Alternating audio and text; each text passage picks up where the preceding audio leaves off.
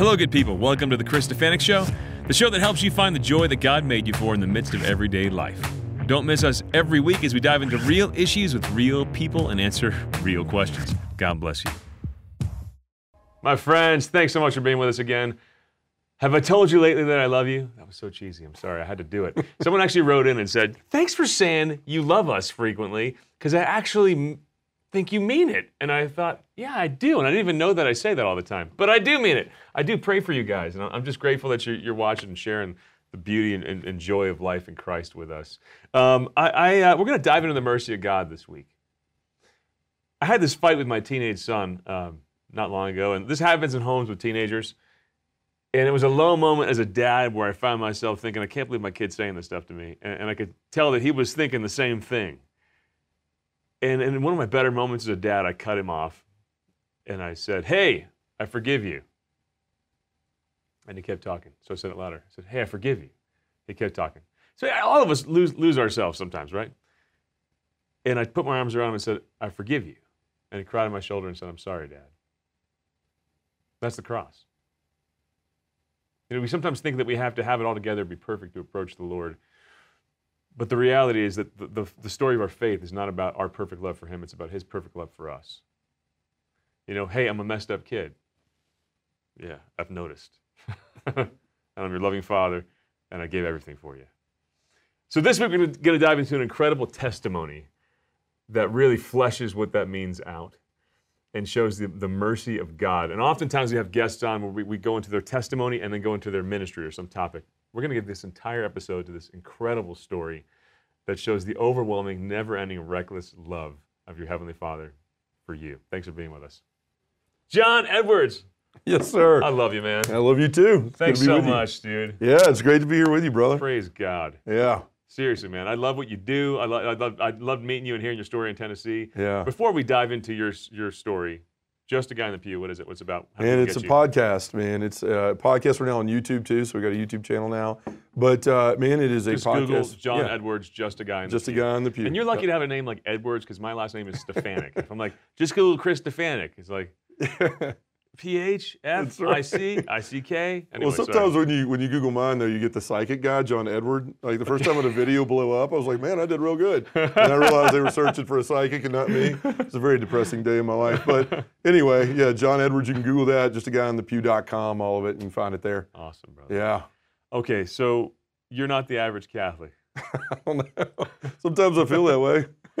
what got you here, dude? Tell, tell, um, tell, me your whole story. And like yeah. I was saying the, before, sure, you know, the intro of the show, I, I really, I usually we, we we jump past the testimony yeah. in ten minutes, but I know your story, and it, it is it's just an incredible act of yeah. God and His unearned love and His mercy.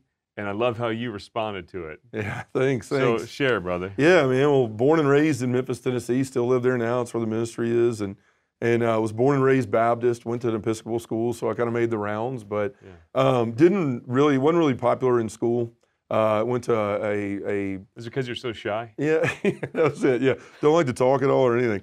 But no, I, I don't know. I just it was really because I was a Baptist that lived my faith really, really profoundly. Really? Yeah, and so when I was at school and, and we'd come back from the weekend, kids would say, "What'd you do this weekend?" And I said, "Well, I went to." A camp for children with special needs with my youth minister wow. or with this, and they go, dork, I went and I rode my skateboard or whatever, you know, and so I was, I was made fun of a lot. Friends. That's yeah, right, yeah. yeah. So was a lot of that. Um, the only time I was really popular was when it was basketball season because I'm six foot eight, so that helped with You're that. Six foot eight. Yeah, six foot eight, man. I know wow. you can't tell in the chair, but they told me to shrink down you for you. Yeah, so. thank you.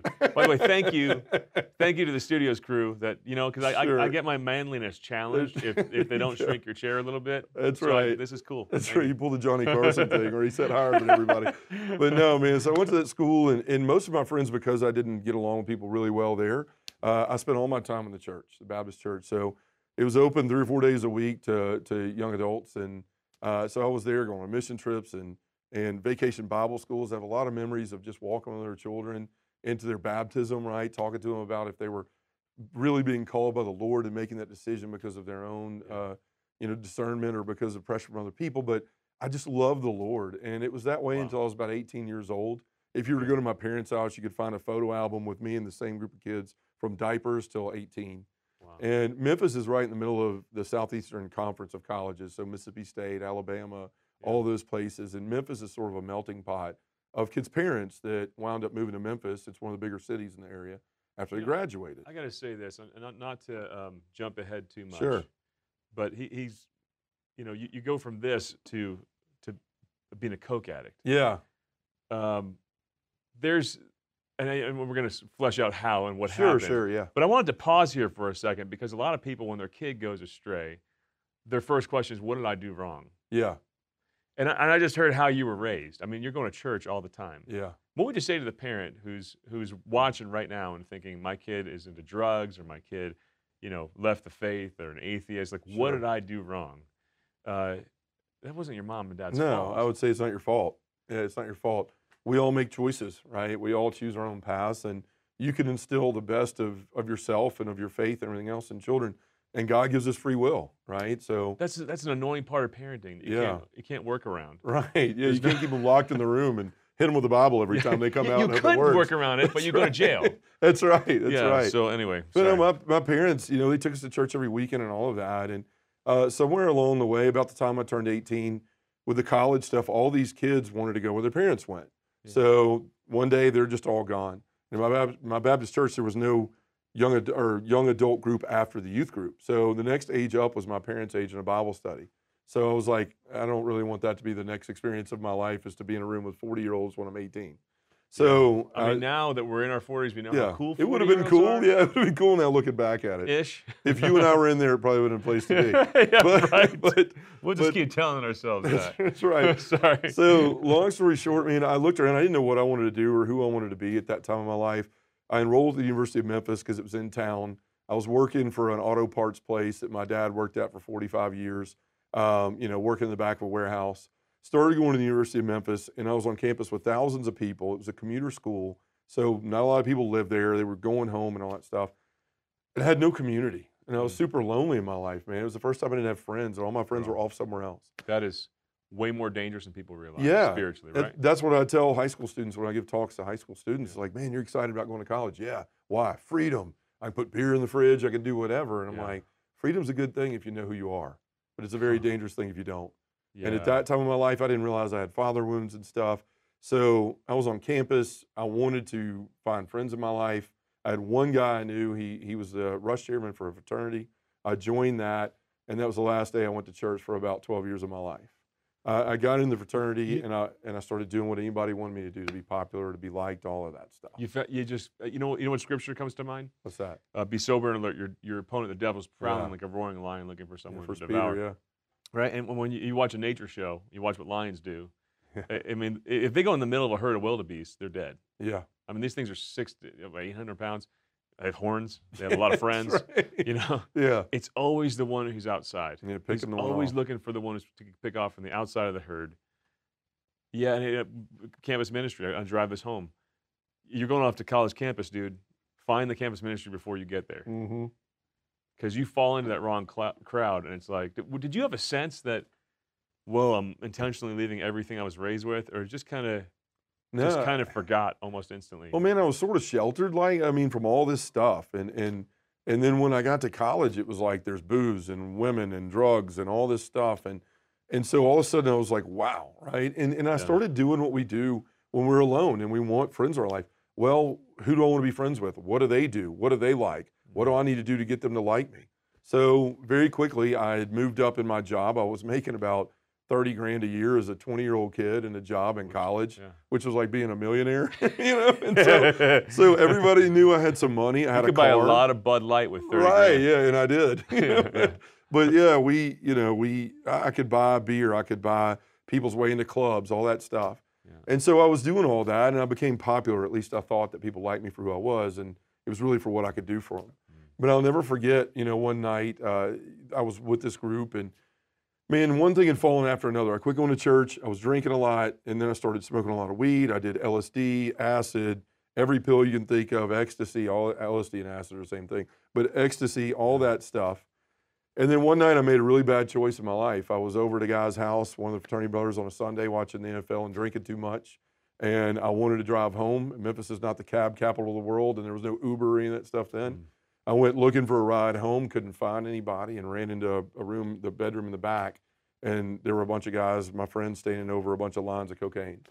I'd never seen it in my life. It was an after-school special thing where like that's the one you want to stay away from. Yeah. And uh, I made the bad choice to walk in that room and take a line of cocaine. And man, I felt like uh, I could run through a wall. I sat there on a couch in this guy's house for about two hours, and Wow. finally, when I calmed down, I drove home and said I'd never do it again.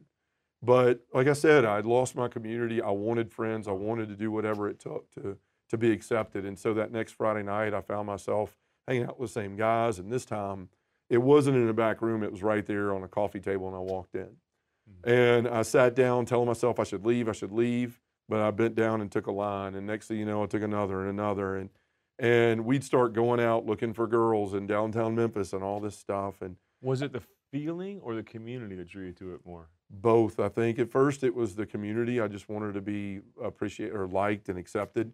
And then after that man it just this stuff's so addictive right? Like i just i was looking forward to the next weekend we could do it. And i made a bunch of unholy vows right? Like i'll never do it. I'll never buy i'll never do it by myself. I'll never buy it. I'll never have the dealer's number. One after another that fell. You broke them all. I broke them all. Next thing you know, I'm doing it by myself in my apartment, Mm. you know, on a, on a Wednesday night.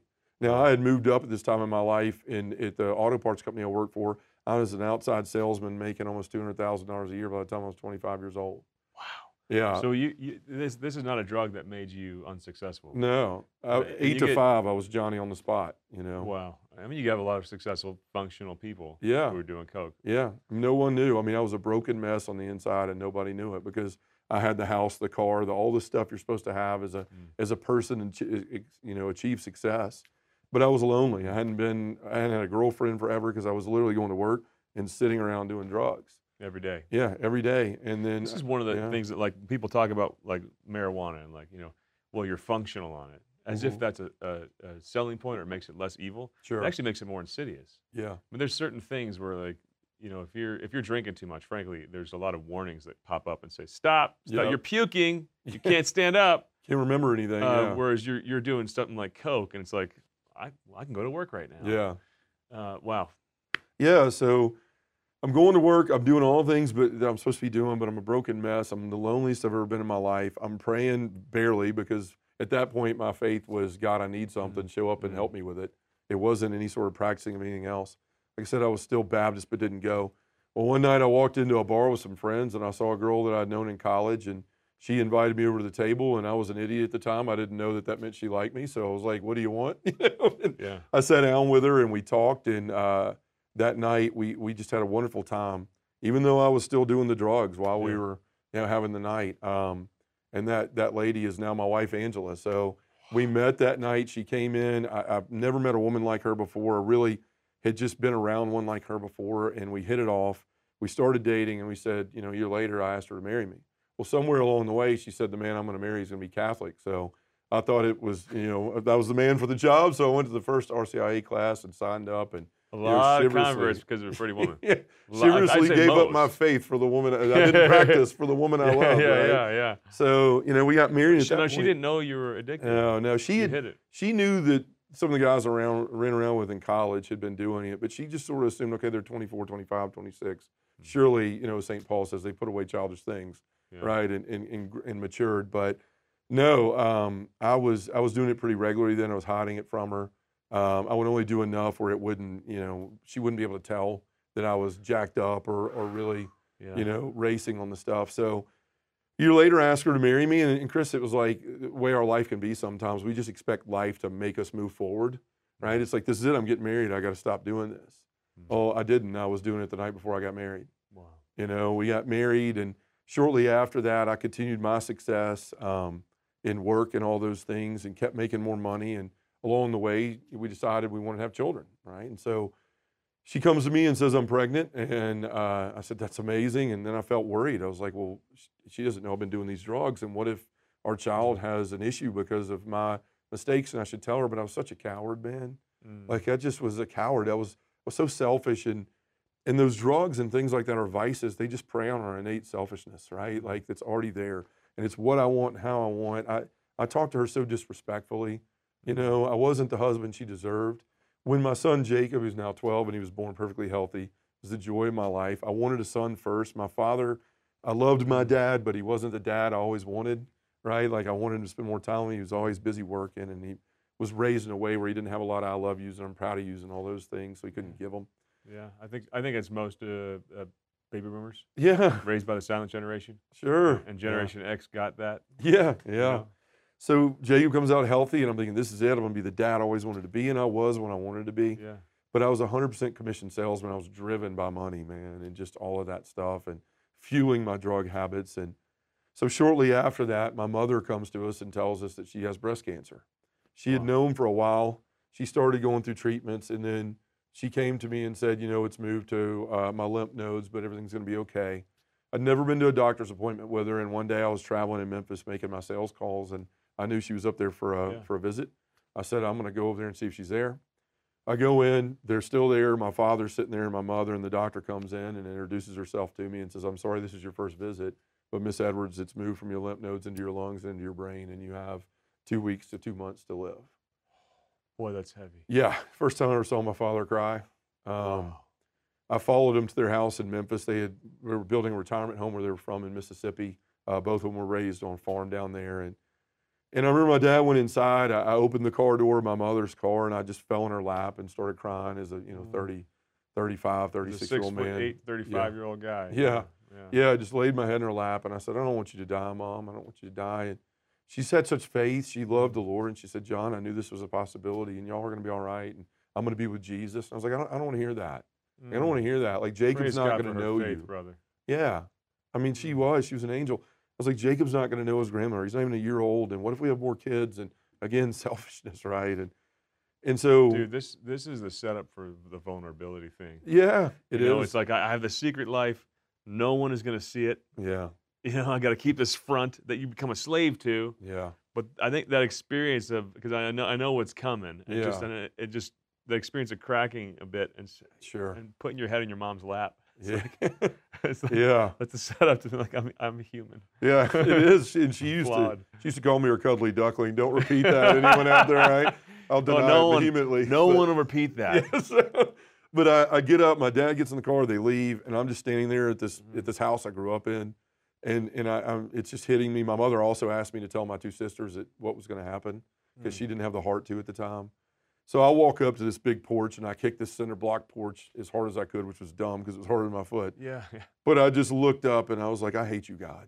Wow. Like I hate you. Like Had you really talked to him from your heart? Yeah, Like around this time? Was that one of the first no. times you talked to him from your heart? There's another vulnerability thing, dude. Right.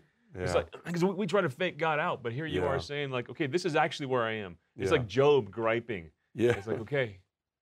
yeah. you Well. I, I just was so ashamed of myself, Yeah. right? And I didn't want to.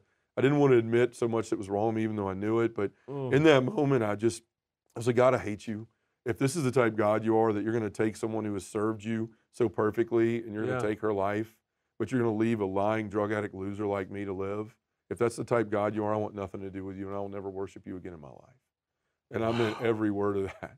I mean every word. And so I dove deeper and deeper into the drugs, like because I didn't know how to deal with my mother's death. She died shortly after that, and Wow. and I was at her deathbed when she passed, and I just kicked it into overdrive. I didn't care anymore.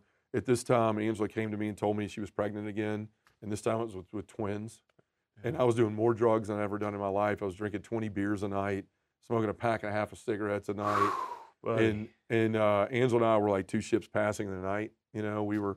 She was handling the kids, and then she would go to bed, and I would sit up and just do line after line in the den and turn on some baseball game that you know I didn't care about. So if she walked up there, she'd Did- think I was doing something. that that that that uh, that prayer, yeah, it, it, it marked a, a turn to a new deeper Yeah. darkness. Really, Yeah, right? it did. There, I, like I, I, I do. I, rec- I recommend honest prayers with God, but then at the same time, Watch what you pray about. Yeah, that's no. right. I mean, there's the uh, Yeah. there's a spiritual dimension. Some people think like I'm just expressing emotion. Yeah, Um, pay attention to your emotions. Be real with yourself. yeah, God, I feel this way. But then there's the there's the real spiritual reality of like I'm I'm turning right now, yeah, and something's waiting for you when you do that. yep, you know? yep. Because I didn't. Right after that, I didn't just find myself in an addiction to cocaine. It was porn too. Because my wife and I were worse. like, we were just uh, past two ships passing in the night. So that became part of my routine was watching porn every night. So I'm addicted to multiple things. So this one night I'm sitting there, and a lot of customers have been calling. As I said, I was 100% commission. I was stressed Yeah. out to the max. Built this life that I had to keep or raise every year as far as money. Still functioning at work. Yeah, still functioning at work. Um, and one night I was sitting in the den at two o'clock. I said, I'm going to go to bed. Usually it's very hard to go to bed when you've done a ton of cocaine. But I laid down in the bed that night, was able to go to sleep really quickly. And about 20 minutes after that, I, I sat straight up in the bed, and my heart was doing this. Mm. And I thought, this is it. I'm going to die. I'm going to die. Like this is this is what you see. I've done this too long. I followed to bed. I crawled to our bathroom. My wife didn't hear it. You know, I landed somehow softly on the carpet as a six foot eight guy. Wow. But I crawl in the bathroom. I pull myself up on the commode, and I'm just hyperventilating. And Oh. and I'm saying, Lord, please don't let me die. Please don't let me die. And then I felt guilty because I shouldn't be talking to him because I hate him. And But I here just, he is waiting for you, man. Right.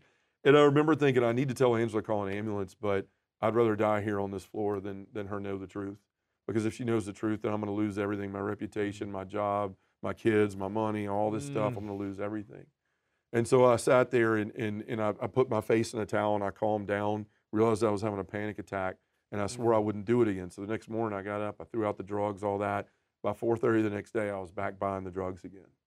So uh, same scene the next night, two in the morning, get up, go back to bed, wake up 20 minutes later, heart blowing out of my chest, in the bathroom again. And this time I thought, you know what? And I'd I- rather die than let her know I need help. This Yep. is this is the the first thing the devil did to the accuser of our brothers in Yeah. Revelation. The devil's called.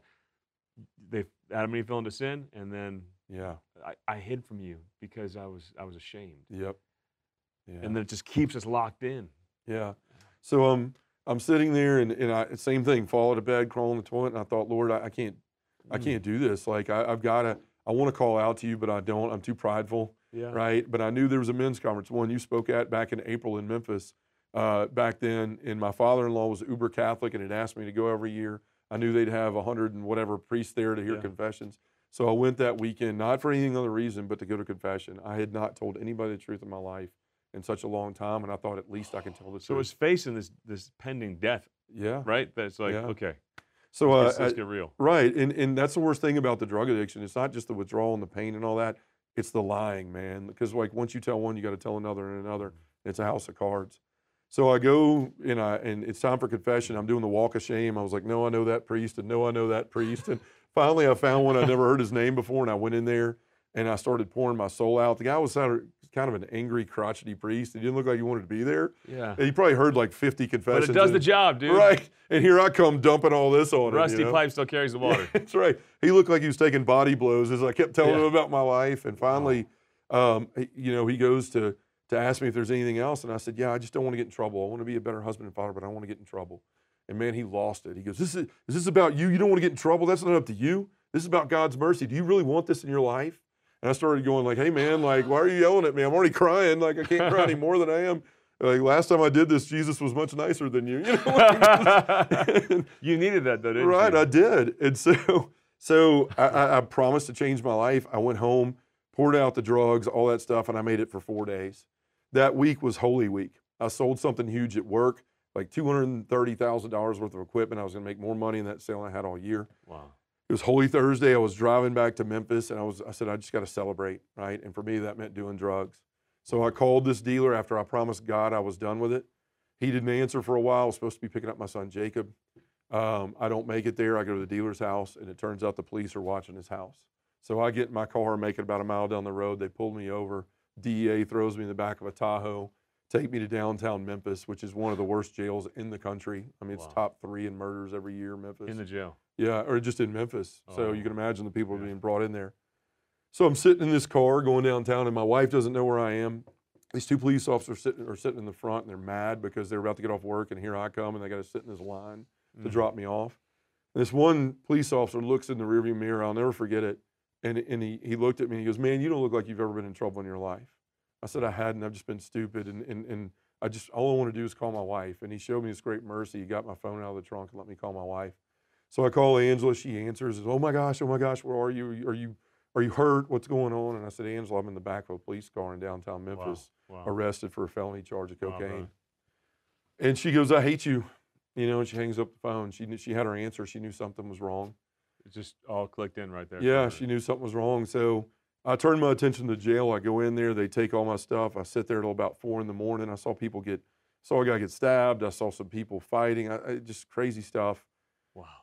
They take me to. John, I can't believe. I mean, really, like so Yeah. far, I'm I'm looking at you thinking I know the redeemed John. Mm-hmm. It's just amazing, dude. I just got to say that. yeah, it's all the Like, Lord, man. Anyone in Christ is a new creation. The old is gone. Like yeah, literally, the guy you're describing is not even sitting in front of me right now. yeah, yeah. Praise God for that. That's there's two heroes of this story. It's not me. It's Jesus and my wife. oh You know, man. So I, I, they give me all this stuff, like stuff you see in the movie, the bag with the toilet paper. And I wear a size 16 shoe, so I was kind of like, "What are y'all going to do with that?" And they Yeah. actually had 16 Crocs in there. I couldn't believe it. I oh, can't buy them at Target, but they had those in there. But I go in and I go down the cell block, and I'm just praying I'm going to be in one by myself because it's four in the morning. and slept in 24 hours, hadn't eaten, yeah. you know. And, and all of a sudden, I walk to this cell and I watch this door open. They tell me to walk in and these nasty bunk beds, and I turn around and I just watch this door go doof, doof, doof, doof, boom, and then stop. And I thought, that's it, my life's over. For the first time since I was a kid, I can't go anywhere. If I want to, I can't eat. If I want to go to the bathroom, it's in front of God and everybody. So I turned around, I saw this nasty bunk bed, and thank goodness in their blessing, they gave me two blankets. So I threw one down on the bottom bunk. I laid on it and I pulled one over my head and I passed out by the grace of God. Yeah. Next morning, I wake up and I'm still under the blanket. And I think, man, this is a nightmare. Like, thank goodness, God, I'm going to stop. Thank you for the warning. I sat up and my head hit the bottom of a steel bunk bed and I realized I was in jail. I throw my legs over the side. I start to shake and, and just rock back and forth. And I'm going, no, no, no, no, no, no, no. Like the feeling in the bathroom Oh, yeah, again. So I'm going to lose everything. I'm going to lose everything. I'm going to lose my wife, my job, my kids, everything. Everybody's going to whole know. Facade is going to be. Everybody's going to know. Yeah, like House of Cards is coming Yeah. down. And in that moment, Chris, I felt a peace that I, I, I can't even, I want to cry thinking about it. It's like get Huh. goosebumps. It's just like, Yeah. I- in all the midst of that, all of a sudden I felt my body just slow down. And the realest, the truest things I ever said in my life came out of my, wow. out of my voice. And I just said, at least now I don't have to lie anymore. Like, at least now Hallelujah. everybody will know who I am. Praise God. And I hit my knees and I just said, how did I get here? Like, how did I, how did I mess my life up so much? And, and my life went back to the day that I joined that fraternity and I walked away from Jesus Christ. Mhm. And so I, I sat there and I just said, Lord, I don't, I don't even know how to do this anymore. Mm. Like I, I have hated you and I am so sorry for that. And I'm, it wasn't your fault. And I, I'm my own man and I made my own choices and I'm, I'm so sorry. And if you'll just, I don't even know how to do this, but if you'll just have me, Mm. like I'll give you my life. All I want to do is just to be the husband and father I was supposed to be. And if you'll give me that chance, I'll give you my life. I don't even know what it means, but it's yours. Take it, Praise right? God. Take it. And Bro, that's the most beautiful prayer I've ever heard. yeah. And I just and I and I just I got up and and he took me through all these moments, like when I was walking kids through vacation Bible school and when I was going on mission trips and when I was helping those friends at those special friends camps and the joy that was in my life. And he's like, That's who I want you to be again. Like I want you to come home, son. And and so very shortly after that, the bailiff Mhm. opens the door and and and she tells me I have a visitor. It's my wife, which I didn't expect. She means what she says, so I didn't expect her to come get me. And and uh, I walk in the Law and Order scene with the glass and the payphone, and it's her and my mother-in-law, and she's crying and I'm crying. My mother-in-law's crying because she's probably like, they got him finally, you know. mother-in-law's probably crying tears of joy, but right. But uh, but you know, it, it said that, that Peter never forgave Jesus for healing his mother-in-law.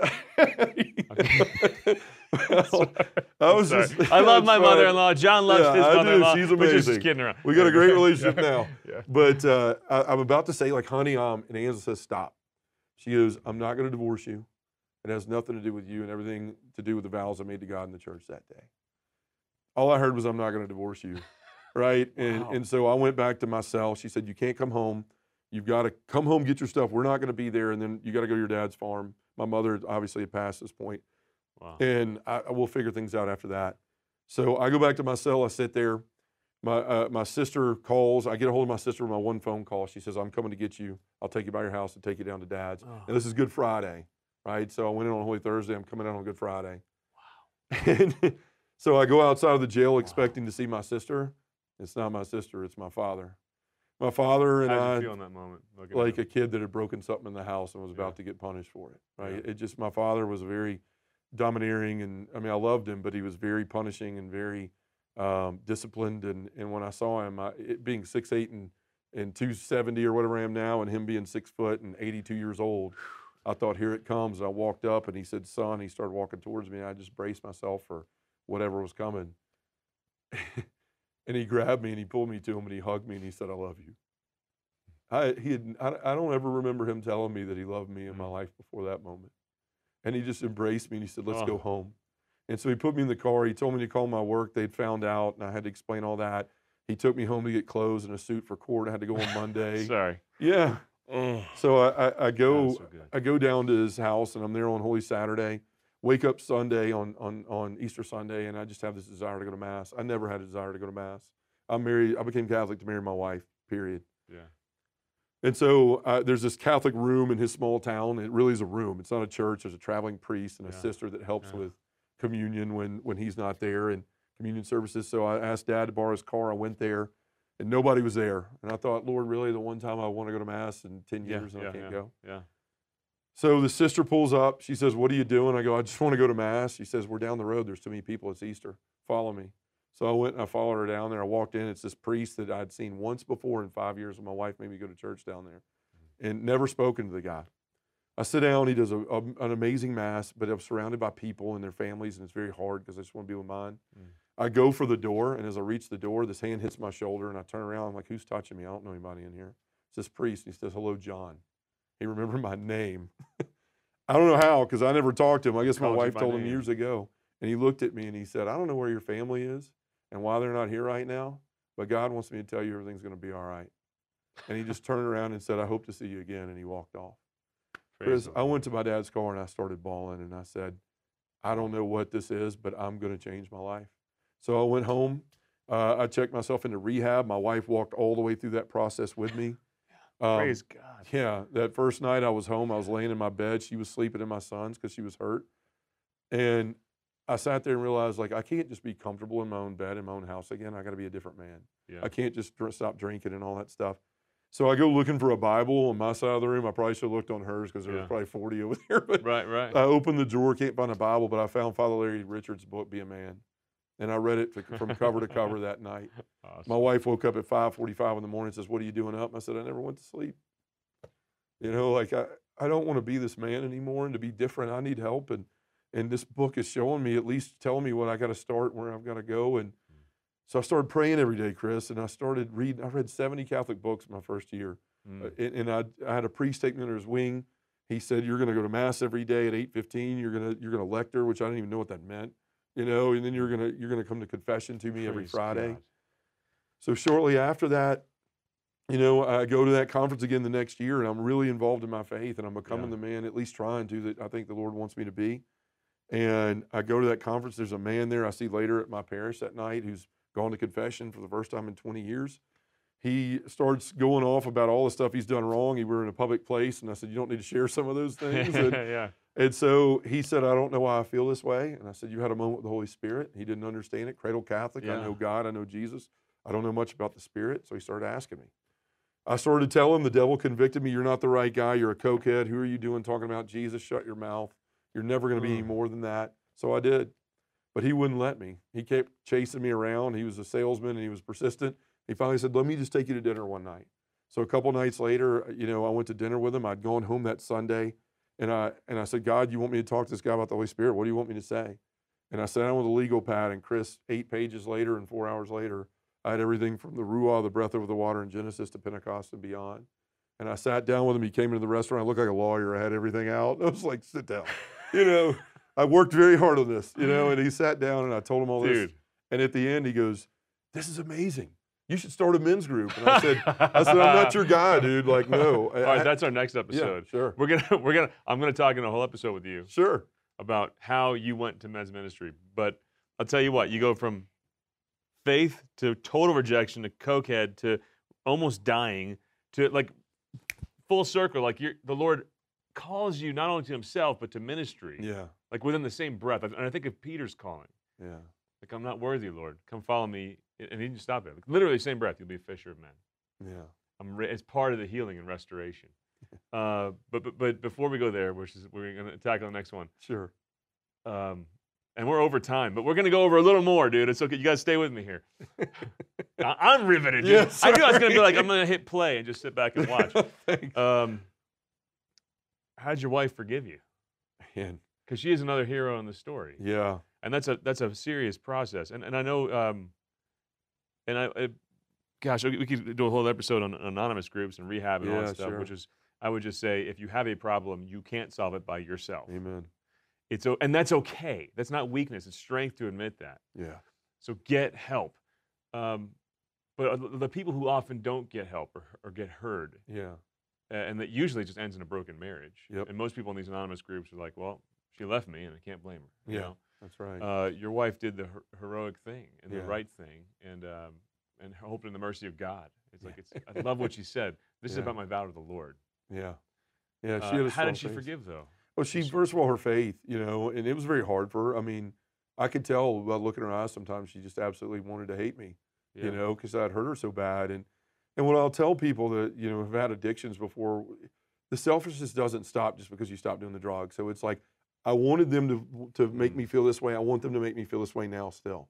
But you have to Mm. realize like a lot of time went into building the person that she sees you as or he Yeah. sees you as and there's going to take a long time for them to see you as and a lot of work to see you as something different so i just i wanted my wife to forgive me right then and there and it would anger me when she didn't i'm like don't you see me praying don't you see me reading the bible don't you see me going to church every day i'm doing everything you wanted me to do and finally god sat me down one day in prayer and he's like dude you're not going to fix her i am Mm. you need to worry about what i think of you and what i want you to do and let Wow. me handle that and so what I did was start to concentrate on growing into it, not trying to show Angela I was somebody Wow. different, but to become somebody different. Wow. To earn the trust, right? Yeah. And so she, over time, you know, she went to Cursillo one weekend and she still had a lot of, of the, the anger and the hate. And there was a deacon you met in Memphis, Deacon Jeff Drzymski. He, yeah, he gave a grace talk at Cursillo and it basically showed her like she had looked at this like, why am I made to suffer, God? Like, why me? Why did I have to go through this? She'd already been hit by a car in college Oh. crossing the street, had a, a, a rough 10 years there. And in that talk Deacon Jeff gave, she started to realize like, yeah, this is just suffering if that's all let it be. Mm. Right. But if I embrace this and I tie it to the cross of our Lord and I look at this as like, I, I don't like the way this happened, but Lord, I prayed so many times for you to give me, for John to be the husband I wanted him to be. Yeah. And the, whether I like the way it happened or not, he's becoming that man. Mm. And so I can either sit here and be angry about it, or we can go out and embrace this. I was going to give my first witness talk ever the following weekend, and she was not happy about it. She came home from that Cursillo and she said, I now realize that we had to go through the suffering. The Lord tailor made it for us, but our marriage is becoming what I want it to become, Praise God. and we're going to use it to help other people. Praise God for her mercy. Yeah. Really. And, and that's her path to becoming saint. Yeah. Insert your name here, right? I think she should already be in. Like, I don't know what else she has to do. That's my opinion. you but burned up all her purgatory time. That's right. She's going straight. That's right. Yeah. That's right. Oh, I'm so Mhm. grateful for you sharing all that, man. Listen, Yeah. if you have a a friend or family member or kid or spouse who's just gone off the deep end, yeah, it, part of their healing can be drawing boundaries. I'm not saying to be an enabler, all right? Uh, but I would say this never despair.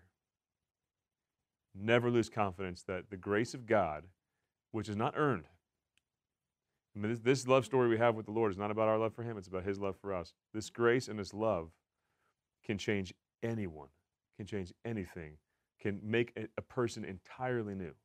The guy who's sitting here is not the guy in that story. By the grace of God, anything's possible. Uh, let's wrap with this, man. What would you say to the person watching thinking, yeah, I'm living a double life? And I don't know what, what that means. If that's because they're addicted to money, cocaine, pornography, whatever it is. Yeah. Um, but, but they're keeping a facade up. and Yeah. They feel fake.